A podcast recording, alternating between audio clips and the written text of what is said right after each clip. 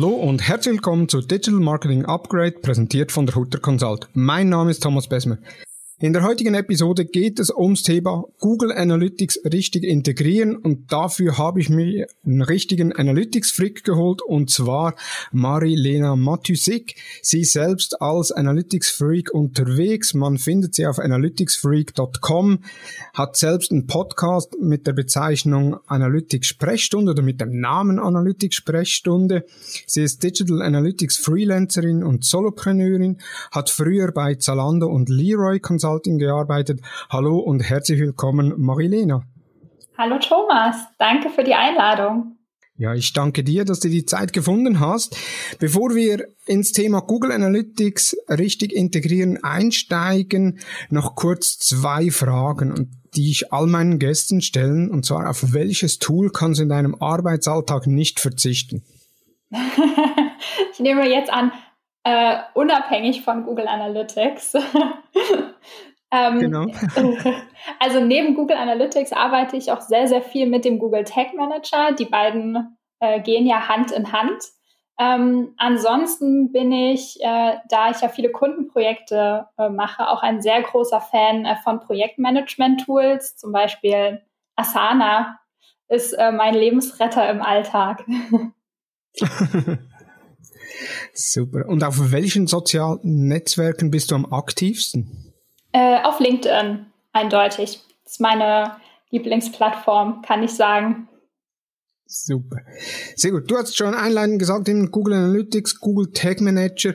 Jetzt, wenn ich meine Kunden fragen, die dann teilweise vielleicht Personas erarbeitet haben oder äh, Kampagnen planen und dann Ziele definieren, frage ich dann immer, ja, wie kommt ihr auf die Zahlen? Also habt ihr da mit Google Analytics beispielsweise die Zahlen eruiert und dann kommt dann oftmals die Rückmeldung, ja, Google Analytics setzen wir zwar ein, aber wir vertrauen den Daten nicht so. Woher kommt das, dass viele Unternehmen oder, ein, oder vor allem auch einzelne Personen aus dem Marketing den Zahlen von Google Analytics oder allgemein von Web-Tracking-Zahlen äh, nicht vertrauen? Ähm, ja, gute Frage. Also ähm, ich sehe das tatsächlich auch oft in meinem, äh, in meinem Alltag. Und ich persönlich führe das tatsächlich so ein bisschen darauf zurück, ähm, dass sich nicht alle Marketing-Manager und Managerinnen die Mühe machen, ähm, sich wirklich in das Tool einzuarbeiten.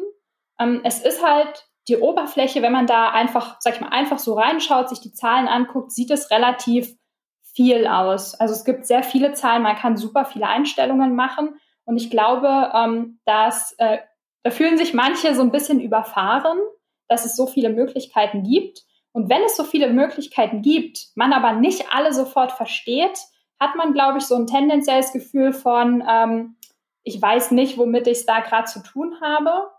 Ähm, ja, und ich glaube, das führt dann dazu, dass ähm, viele den Daten auch nicht vertrauen.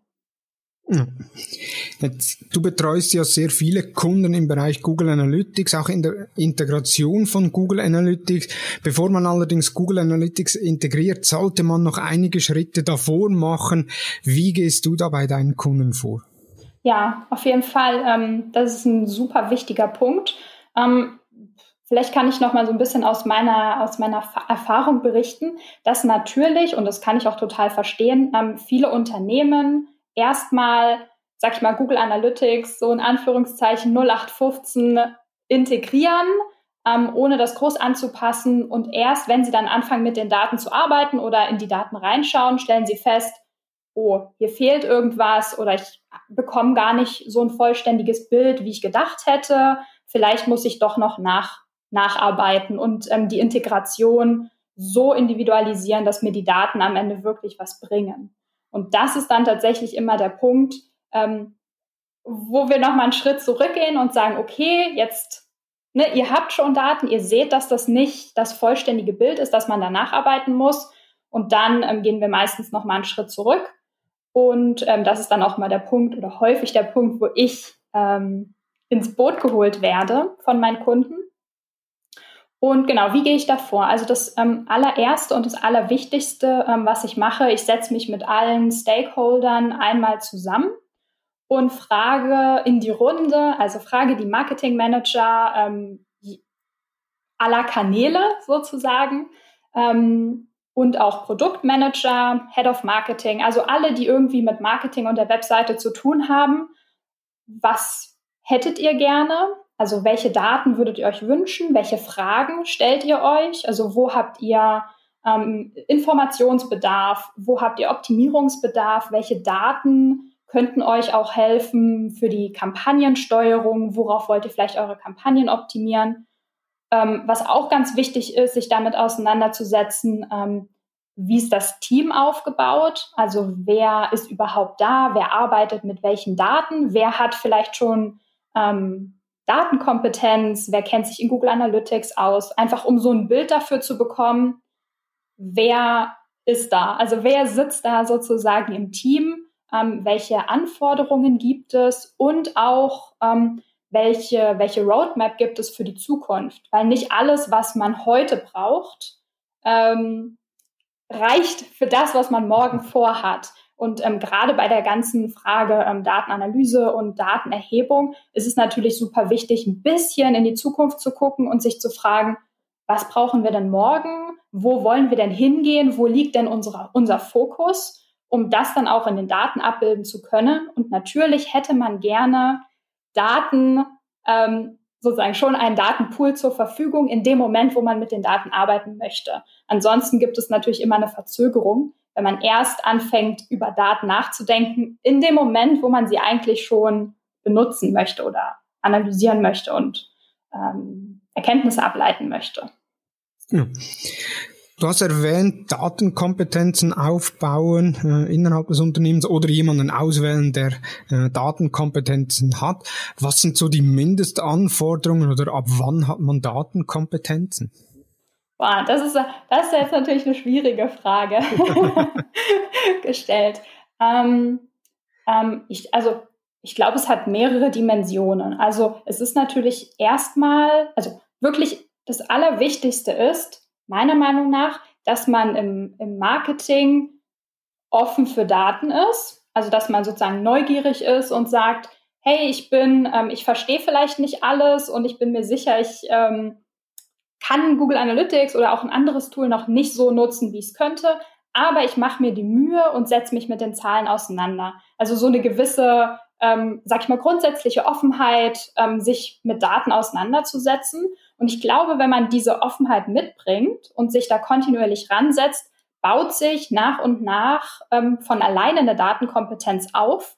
Wenn man dann immer sozusagen Schritt für Schritt vorgeht ähm, und sich immer die Fragen beantwortet, die einem gerade kommen, in dem Moment, wo man mit den Daten arbeitet und sich sozusagen die Frage stellt. Ähm, ich glaube, das ist super wichtig.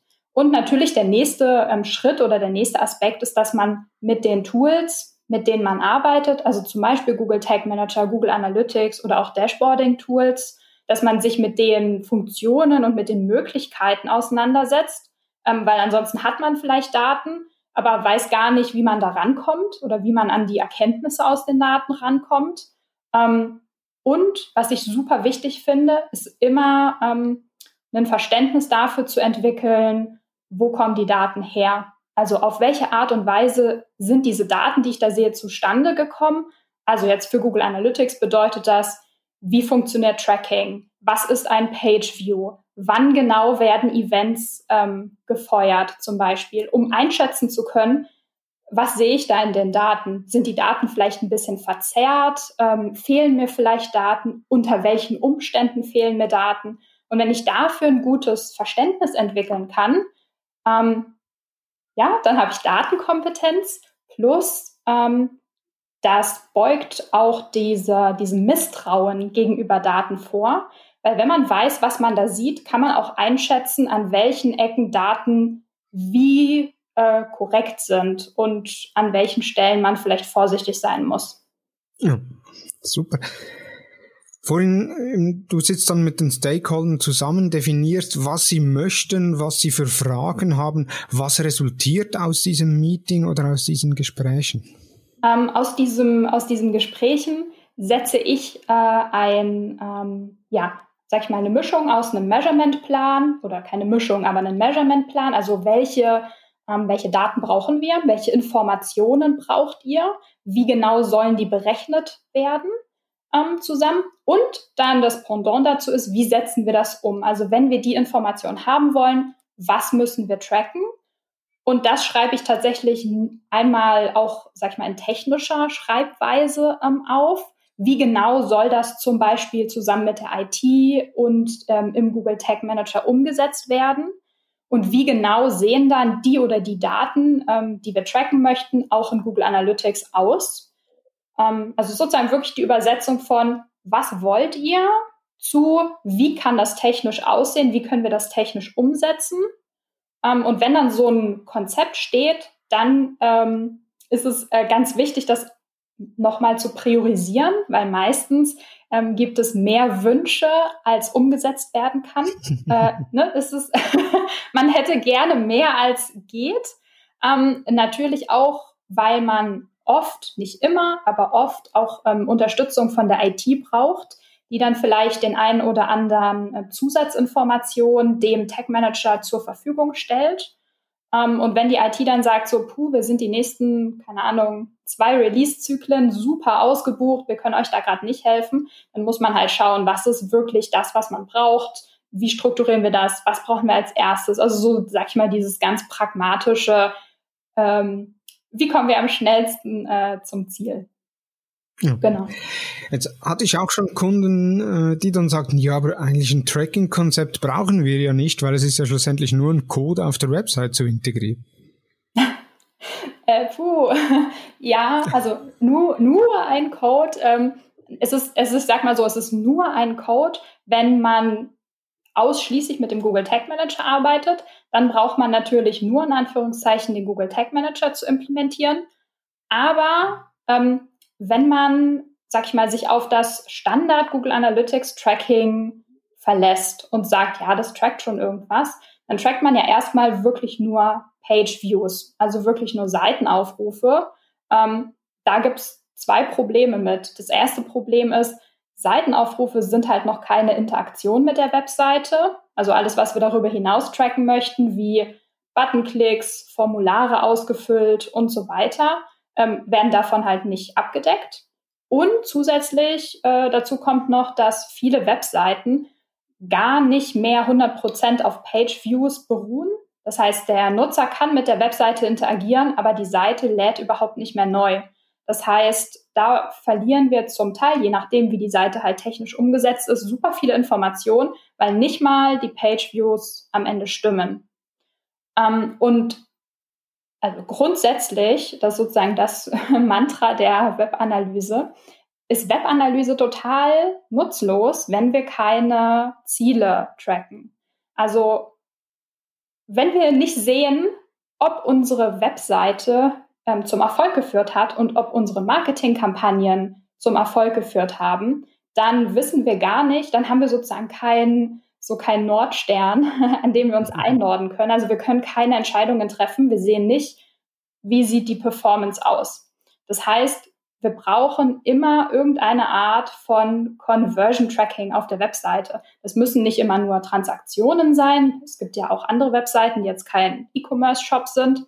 Ähm, das können auch Kontaktformulare ausgefüllt sein, ähm, E-Mails äh, hinterlegt, also Newsletter-Sign-ups äh, oder so etwas in die Richtung. Und dafür braucht man ähm, oft, sehr oft ein Event-Tracking. Und dafür muss man sich natürlich erstmal die Frage stellen, welche Events brauchen wir, was sind die wichtigsten Conversions und wie können wir die eigentlich tracken? Und das ist dann schon das Tracking-Konzept. So die wichtigsten Punkte in einem Tra Tracking-Konzept aus deiner Sicht oder wie baust du so ein Tracking-Konzept auf? Also das Allerwichtigste ist immer die, sind immer die Conversions und die wichtigsten Interaktionen mit der Webseite. Mal abgesehen vom Page-View-Tracking. Also, dass wir Page-Views tracken und Seiten, also Seitenaufrufe, davon gehe ich jetzt erstmal einfach aus. Das ist natürlich die Basis.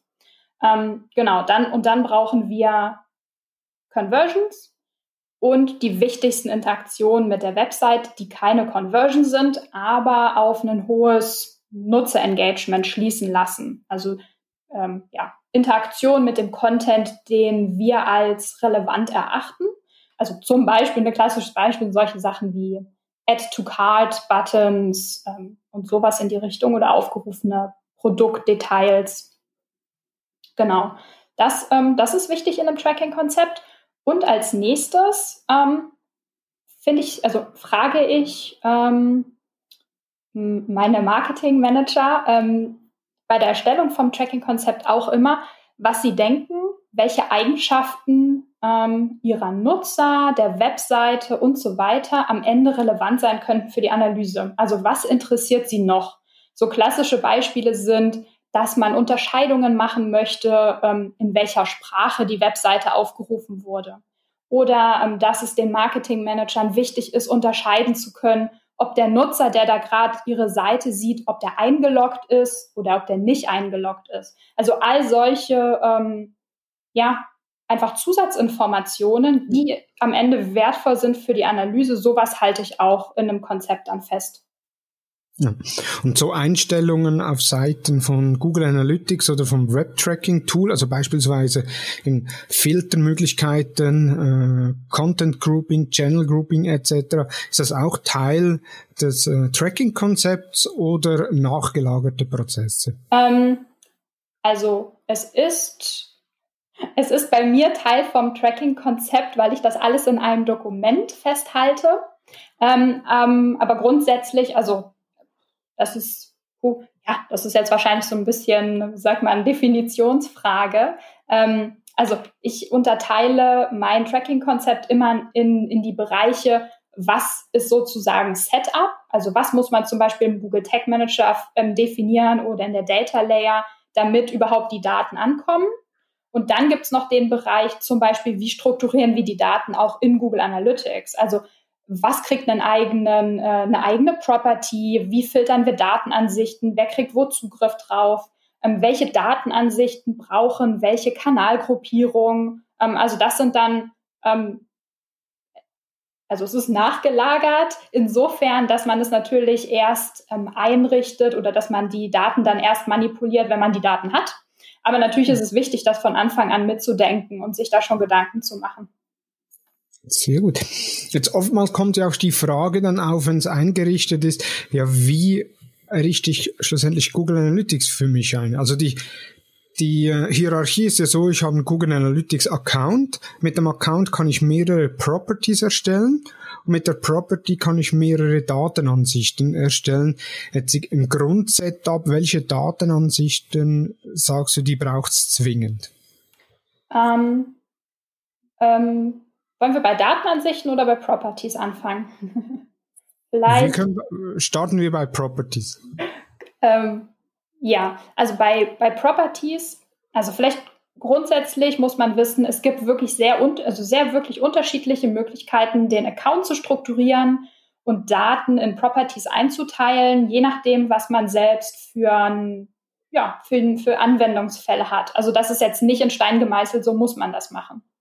Ähm, aber wenn man sich die, die Frage stellt, ähm, welche Properties braucht man, ähm, gebe ich meinen Kunden immer als Entscheidungshilfe an die Hand, dass man beachten muss, dass alle Daten, die gemeinsam analysiert werden sollen, auch in derselben Property gesammelt werden müssen.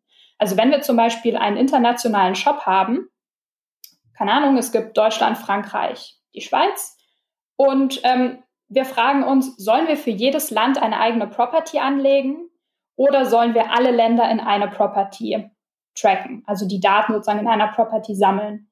Dann muss man sich die Frage stellen, ähm, möchten wir alle Länder gemeinsam analysieren? Also wollen wir die Daten vereinen oder wollen wir das nicht? Sind vielleicht die Marketing-Teams komplett unterschiedlich, äh, kommunizieren nicht miteinander? Dann braucht man die vielleicht gar nicht zusammentracken, dann kann jedes seine eigene Property bekommen. Also das sind einfach so Fragen, die man, die man sich stellen kann. Da gibt es aber kein richtig und kein falsch am Ende, sondern nur, was passt für uns sozusagen am besten. Schlussendlich ist ja auch die Anzahl der Hits äh, hat ja auch einen Einfluss auf die Property. Also man kann jetzt nicht einfach sagen, okay, wir haben ein internationales Unternehmen mit zehn verschiedenen Domains und alle laufen auf einer Property und auf jeder, auf jeder Domain hat man äh, x Events integriert. Da kommt man ja vor allem in der kostenpflichtigen Version von Google Analytics bald mal an einen Anschlag. Das stimmt. Also es gibt da ähm, Limitationen. Ähm, ich muss ganz ehrlich sagen, ähm, ich glaube, meine Kunden sind da noch nie ernsthaft an die Limitation rangekommen. Also für, ich sag mal so, für ähm, es, ist, äh, lässt sich jetzt schwer irgendwie so eine Guideline oder so sagen, aber solange man kein großer internationaler Konzern mit sehr, sehr, sehr, sehr viel Traffic und sehr viel, ähm, also einem sehr komplexen Tracking ist, ähm, ist es unwahrscheinlich, sag ich mal, dass man da die Limitation so einfach über, übersteigt. Da bin ich unbesorgt. Okay. Bei im Tracking-Konzept sagtest du, oder nee, gehen wir, wir sind noch bei der Property. Äh, Stimmt, wir haben die, die Datenansicht noch nicht, genau. genau. Kommen wir jetzt zur Datenansicht. Also zuerst mal, was ist eine Datenansicht und welche Empfehlungen hast du da äh, unseren Zuhörenden? Ähm, genau, also grundsätzlich ist ja die Property sozusagen der Ort, wo wir die Daten speichern, also die Datenbank sozusagen. Und ähm, die Datenansicht ist sag mal so, ein Fenster in die Datenbank. Also nur die Art und Weise, wie wir uns die Daten, die wir in der Property haben, anzeigen lassen. Ähm, und in, also in den Datenansichten können wir auch Filter definieren, sodass wir nur Ausschnitte der Daten zum Beispiel sehen. Um, genau, und ich sage immer, man braucht auf jeden Fall drei ja, drei Datenansichten, standardmäßig sozusagen. Also man braucht als allererstes eine ähm, Rohdatenansicht, wie ich das nenne, also eine Datenansicht, die man nicht verändert, wo man keine Einstellungen vornimmt, wo man keine Filter hinterlegt, wo man wirklich gar nichts macht, die man nur einmal ähm, einrichtet als Backup sozusagen. Falls mit den anderen Datenansichten irgendwann mal was schief geht, hat man diese Datenansicht noch und kann darauf zurückgreifen und sieht immer noch alle Daten aus der Vergangenheit sozusagen. Ähm, die nächste Datenansicht ist äh, sozusagen unsere Hauptansicht, mit der wir am Ende arbeiten wollen. Das kann man Marketing-Datenansicht nennen oder wie auch immer man möchte. Da können wir dann alle Einstellungen und Konfigurationen vornehmen, die wir brauchen. Also zum Beispiel ähm, internen Traffic, also Team-Traffic rausfiltern, Bot-Traffic rausfiltern, ähm, E-Commerce aktivieren, ähm, obwohl das sollte man natürlich dann auch in der Rohdatenansicht haben, sonst sieht man die dann nicht. ähm, was noch? Was fällt mir noch ein? Ja, genau, und solche Sachen wie die Kanalgruppierungen hinterlegen, also Zielvorhaben anlegen. Das sind alles Sachen, die man dann sozusagen in, der, in seiner Hauptdatenansicht macht. Und es ist immer auch noch ganz nützlich, eine Testdatenansicht zu haben, mit der man rumspielen kann. Also wenn man einen neuen Filter definiert und ausprobieren möchte, ist es immer total praktisch, sowas zuerst in der Testdatenansicht zu machen. Denn wenn man da einen Fehler gemacht hat und äh, den Filter falsch, also falsch konfiguriert hat, irgendwie einen Fehler gemacht hat und den auf seine Hauptansicht angewendet hat, dann hat man sich die Daten im schlimmsten Fall irreparabel kaputt gemacht. Das heißt, so eine, so eine Test, so eine Spielwiese ist auch bei den Datenansichten immer ganz hilfreich. Ja. Sehr gut. Du sagst es vorhin Filter. Äh, was für Filter empfiehlst du äh, allen Person oder allen äh, Webtracking-Nutzenden? Also der wichtigste Filter, ähm, den ich allen empfehle, ist eigentlich gar kein klassischer Filter, sondern man findet das in den Einstellungen der Datenansicht. Da kann man so ein kleines Häkchen setzen, das einem äh, Bot- und Spider-Traffic rausfiltert. Ähm, und das würde ich auf jeden Fall jedem empfehlen. Ich glaube, das ist der wichtigste Filter, den man einrichten kann. Ja. Und was gibt es für weitere Filter, die du ein oder die du empfiehlst einzurichten, die die Daten vielleicht sauberer machen, strukturierter machen? Ähm, also alles darüber hinaus kommt immer sehr, sehr stark auf den Use Case an. Also es gibt eigentlich fast keinen Filter, den ich immer anwenden würde, ähm, egal was. Also was man machen kann, ist ähm, zum Beispiel ähm, ein, ein Filter einzurichten, der gegen manche Arten von Spam-Traffic hilft. Ähm, das ist praktisch so ein ähm, ja, eigener, eigener Domain-Only-Filter. Äh, also dass sozusagen nur ähm, Hits in die Property äh, oder in der Datenansicht sichtbar sind, die ähm, über die eigene Domain gelaufen sind. Ähm, mancher Traffic oder mancher, äh, mancher Spam-Traffic war sozusagen nie auf der eigenen Webseite, sondern spammt einfach nur den Google Analytics Account voll oder ist auf anderen Servern gewesen. Und um sowas zu umgehen, kann man so einen ähm, nur die eigen, nur den eigenen Domainnamen zulassen Filter anlegen. Also das wäre jetzt so ein Beispiel. Ähm, genau. Ansonsten kann man auch für Datenqualität noch ein bisschen was machen, zum Beispiel indem man ausschließlich ähm, Kleinschreibung in bestimmten Daten erlaubt, um halt so Groß-Kleinschreibungsfehler zu vermeiden, weil da ist Google Analytics an manchen Stellen ähm, ja case sensitive. genau. Ja. Was ich noch empfehlen kann, ist äh, weitere Suchmaschinen äh, als Filter zu integrieren, also beispielsweise DuckDuckGo, äh, Ecosia, Swisscoast, äh, EntryWeb, äh, Yippie, Dogpile etc. Die werden schlussendlich als Referral Traffic, also als Weiterleitungen standardmäßig in Google Analytics getrackt und wenn man da einen Filter integriert, wo man eigentlich den Referral-Traffic mit den Quellen, eben mit den entsprechenden Suchmaschinen umschreibt und dann als äh, Kampagnenmedium oder als Medium Traffic Organic integriert, hat man die dann auch unter den organischen äh, Suchanfragen und nicht unter den Weiterleitungen, weil sie ja schlussendlich auch Suchmaschinen sind, die Google einfach nicht als Suchmaschine äh, indexiert hat. Stimmt. Das stimmt, das ist auf jeden Fall ein guter Punkt. Aber siehst du da einen Vorteil, das als Filter zu machen, gegenüber das in der Datenansicht, äh, Quatsch, in der Property zu definieren? Äh, ich muss ehrlich sagen, ich wüsste gar nicht, wie ich das in der Property äh, definieren kann, äh, ah. eigentlich, weil es ist ja ein Filter, weil ich nehme ja, ich gehe ja dann hin und sage, okay, äh, alles was mit der äh, Quelle DuckDuckGo, Ecosia etc. Mhm. Äh, ist, nehme ich als Organic Traffic und nicht als Referral Traffic. Ja, also als Filter kannst du das auf jeden Fall machen. Ähm, es gibt nur in Analytics selbst auch die Funktion, ähm, dass du in der Property reingehen kannst und zusätzliche Suchmaschinen hinterlegen kannst.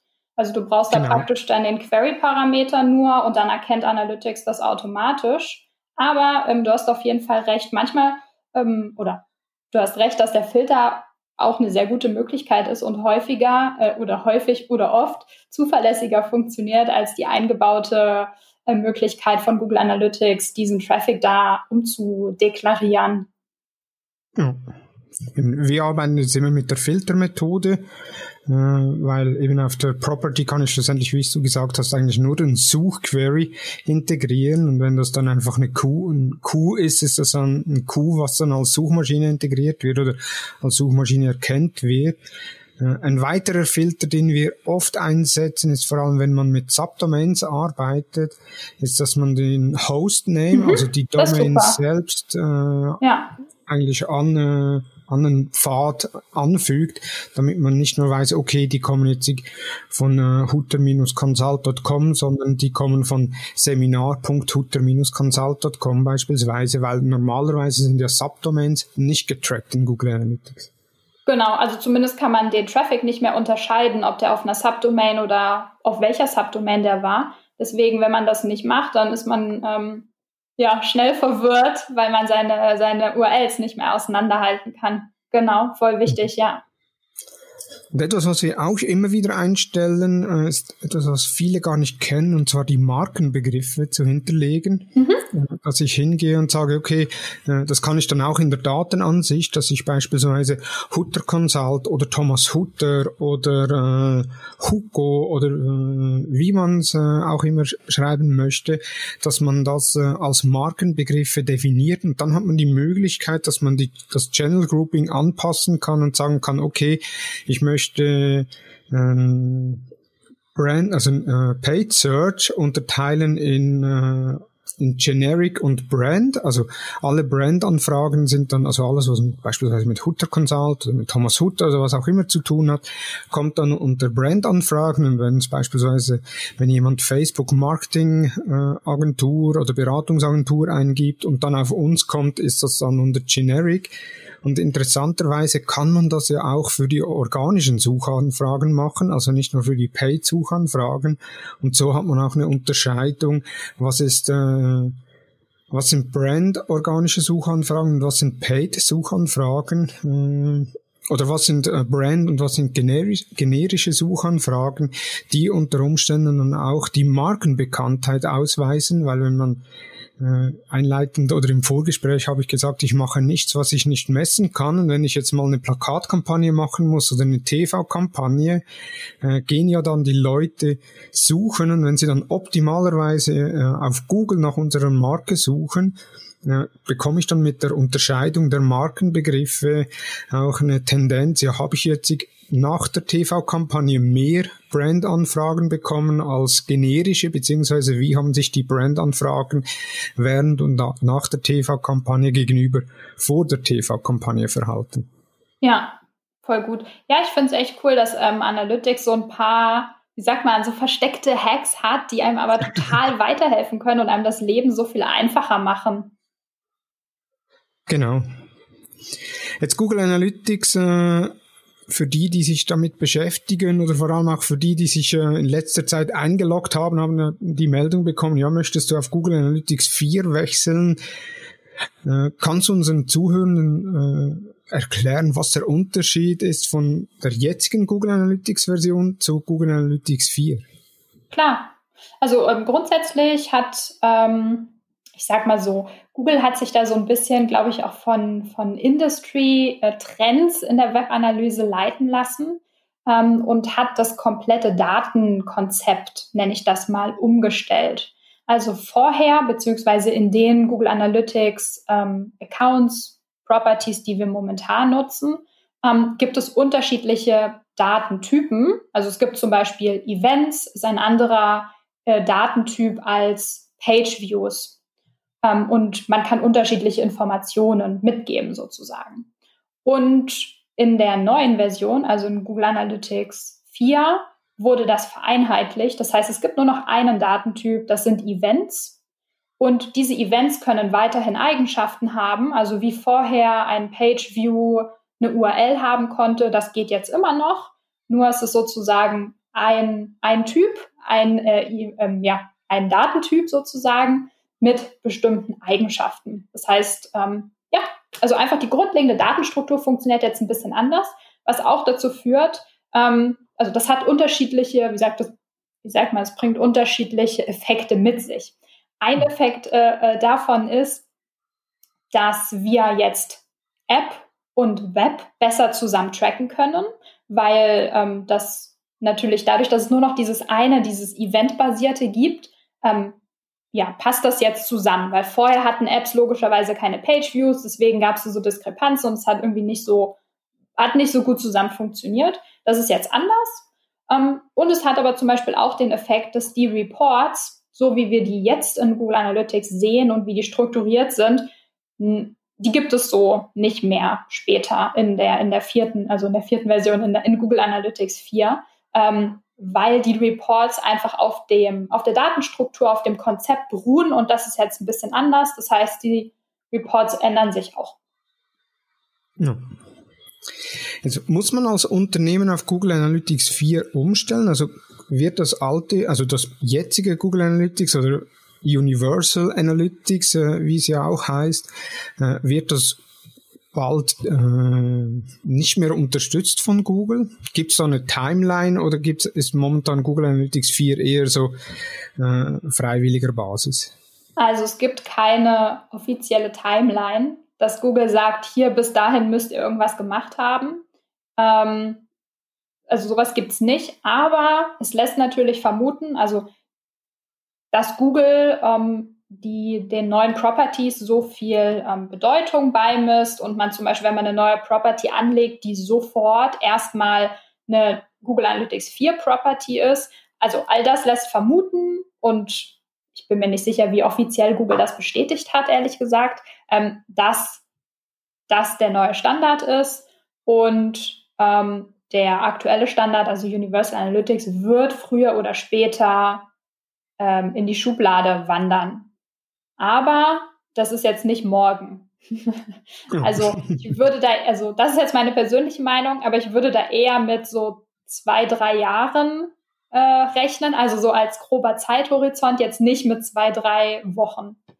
Ähm, mhm. Das heißt, momentan empfehle ich auch noch niemandem komplett auf die neuen Properties umzustellen, einfach weil es noch relativ frisch ist ähm, und weil dadurch, dass das Datenkonzept anders funktioniert, die Reports anders funktionieren, muss man sich damit erstmal vertraut machen, eventuell auch das Tracking-Konzept ändern, anpassen, sich einfach Gedanken darüber machen, was bedeutet das für meine Daten, wenn ich weiterhin die Information haben will, muss ich da irgendwo umdenken, muss ich da irgendwas anders machen. Also es erfordert auf jeden Fall in einem gewissen Sinne, ne, ähm, ja, man muss sich damit auseinandersetzen und sich Gedanken machen. Was ich aber ähm, empfehlen kann, ist, dass alle interessierten Marketing-Manager und Managerinnen das auf jeden Fall schon tun. Also da einfach mal reinschauen. Und was man auf jeden Fall auch machen kann, ein paralleles Setup aufzusetzen. Also das Setup, was man hat, lässt man einfach so weiterlaufen wie bisher und arbeitet auch weiterhin mit diesen Daten. Aber zusätzlich ähm, fängt man schon an, also man sozusagen erstellt eine komplett neue, komplett leere Property und trackt ähm, sozusagen Google Analytics 4 in dieser in diese Property und schaut dann einfach mal, welche Unterschiede gibt es, was muss man anpassen und tastet sich da so Schritt für Schritt ran. Ja, super. Ja, da bin ich gespannt, äh, wie sich noch Google Analytics 4 entwickeln wird. Es gibt ja noch bei uns jetzt auch äh, unser Head of Development, Claude Sprenger, der sich schon sehr stark mit Google Analytics 4 auseinandergesetzt hat, hat noch so paar ja, Bugs oder Mankos gefunden äh, in Google Analytics 4, eben gewisse Dinge, die momentan noch nicht getrackt werden können gegenüber von der mhm. jetzigen Version. Von daher eben sicherlich äh, die beste Empfehlung, ein paralleles Setup aufzubauen und so schon mal Daten zu bekommen, auch ein gewisses Gespür zu bekommen. Und wenn es dann soweit ist, kann man dann äh, das alte Google Analytics deaktivieren und äh, sich aufs Neue konzentrieren. Genau, genau. Sehr gut. Ja, wir sind schon fast am Ende, doch bevor wir zum Schluss, definitiv zum Schluss kommen, noch welche Tipps kannst du den Hörenden mitnehmen, damit sie mehr aus Google Analytics rausholen können?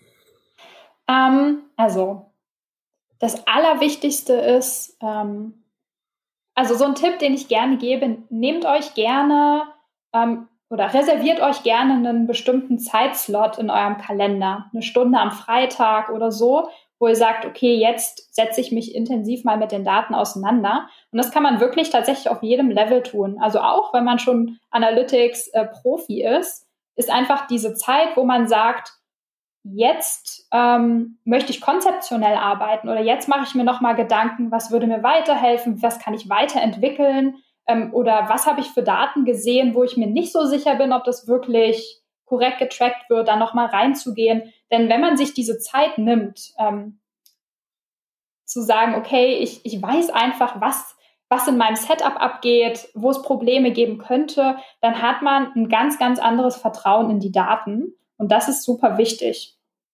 Mhm. Genau.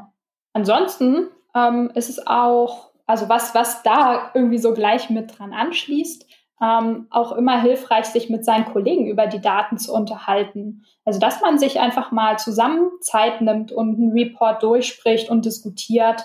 Und auf diese Art und Weise kann man auch ja, mit seinen Kollegen zusammen weiterentwickeln, was an Daten, was im Tracking würde zum Beispiel dem einen in seiner Facebook-Kampagne weiterhelfen oder in, in einem Newsletter ähm, weiterhelfen. Also was genau, was bringt einfach das Team weiter, sodass man einfach langfristig auch dranbleiben kann ähm, am, an der Datenqualität, am Setup. Und da kann man sich dann auch gemeinsam so eine Art Wunschliste, ja, das ist der dritte Tipp, so eine Art Wunsch, Wunschliste aufschreiben. Immer wenn man sich denkt, boah, das wäre total hilfreich, wenn man das wüsste, wenn man das tracken würde oder wenn ich darauf optimieren könnte. Und ähm, dann hat man eine, Liste von Punkten, sodass man ein Tracking-Konzept nicht einmal im Leben praktisch erstellt, sondern kontinuierlich ähm, anhand so einer Wunschliste weiterentwickeln kann. Finde ich sensationellen Tipp, weil das ist ja oftmals äh, auch wieder, dass Kunden anrufen und sagen, ja, ich habe jetzt versucht, die und die Daten aus Google Analytics zu holen. Wie komme ich an die Daten? Und dann gehe ich dann kurz rein, äh, schaue mir auch das, das äh, Tracking-Konzept an oder die Integration über den Tag Manager und muss dann sagen, ja, das wird gar nicht getaggt. Also wir können es noch integrieren, aber es wird nicht getaggt. Ah, das wäre super, ja, wenn ihr das integrieren könntet, dann kann ich das auswerten. Und das ist ja dann auch wieder die Herausforderung. Also es ist ja dann wirklich ab dem Moment, wo es getrackt wird, ab dem, also ab dem Moment, wo es integriert wird, ab dem Moment sind die Daten verfügbar. Es ist ja dann auch nicht rückwirkend, wo die Daten ja, verfügbar sind. Genau, genau, genau.